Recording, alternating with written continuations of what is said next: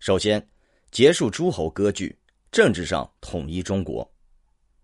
公元前二三八年，秦王嬴政铲除了丞相吕不韦和长信侯嫪毐集团，开始亲政。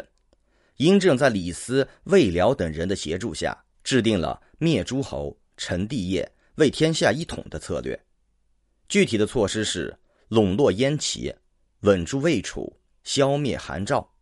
远交近攻，逐个击破。大家好，欢迎来到《秦观天下》中国历史必读精选。今天为大家带来的是秦朝建立，中国历史上的首次统一第二集。在统一的过程中，秦国采取了误爱财物、落其豪臣、以乱其谋的做法，从内部分化瓦解敌国，并且。继承了历代远交近攻的政策，确定了先弱后强、先近后远的具体战略步骤。从公元前二三零年攻打韩国到前二二一年灭齐国结束，共计十年的时间，秦国先后按顺序消灭了韩、赵、魏、楚、燕、齐六国，结束了自春秋以来长达五百多年的诸侯割据纷争的局面。建立了秦王朝。秦始皇认为自己的功劳胜过之前的三皇五帝，采用三皇之皇、五帝之帝，构成皇帝的称号，是中国历史上第一个使用皇帝称号的君主，所以自称始皇帝。其次，商鞅变法，创立了适应社会经济发展的新制度。《史记·商君列传》评价商鞅，《太史公》曰。商君，其天资刻薄人也。秦在春秋时期社会经济的发展落后于其他各国，土地私有制产生的税赋改革也迟于关东各国很多。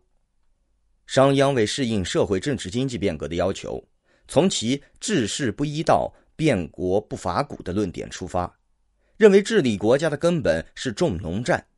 要富国强兵，就必须进行法治宣传，培养法治人才。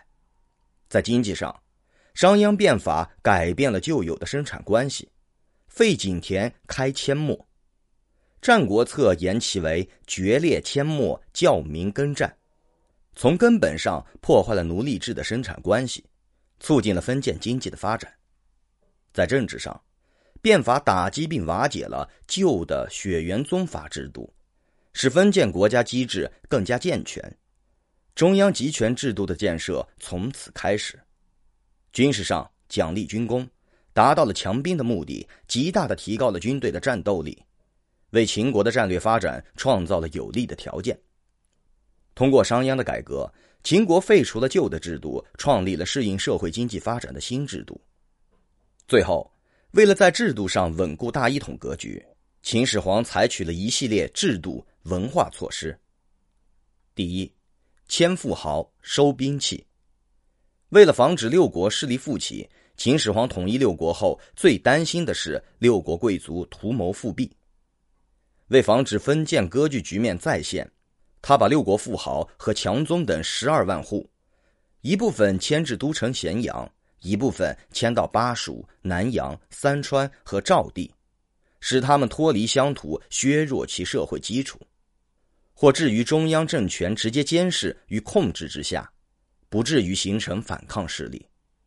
与此同时，又下令收缴天下兵器，运到咸阳销毁，逐成十二个各重千担的中具铜人，用这些方法防止百姓手执武器反抗，和六国旧贵族起而造反。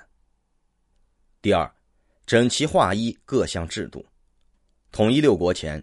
诸侯国各自为政，文字的形体极其紊乱，这给政令的推行和文化交流造成了严重障碍。因此，在统一六国后，秦始皇既把统一文字作为当务之急，令丞相李斯、中书府令赵高和太史令胡无敬等人对文字进行整理。李斯以秦国文字为基础，参照六国文字制定出小篆。陈邈根据当时民间流行的更为简化的字体，整理出隶书。两种形体的文字均在全国推广，但把小篆作为秦国标准文字，隶书作为日用文字。此外，由于之前连年战争，各诸侯国在各地修筑了不少关塞堡垒，各国间的道路也宽窄不一，严重影响交通往来，有碍于中央集权的国家控制各地。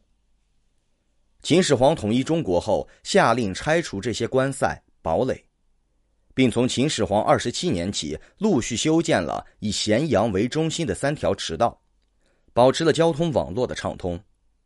此外，为了防御匈奴，秦始皇下令在北方修建秦长城。原诸侯国间用以护防的长城被拆毁。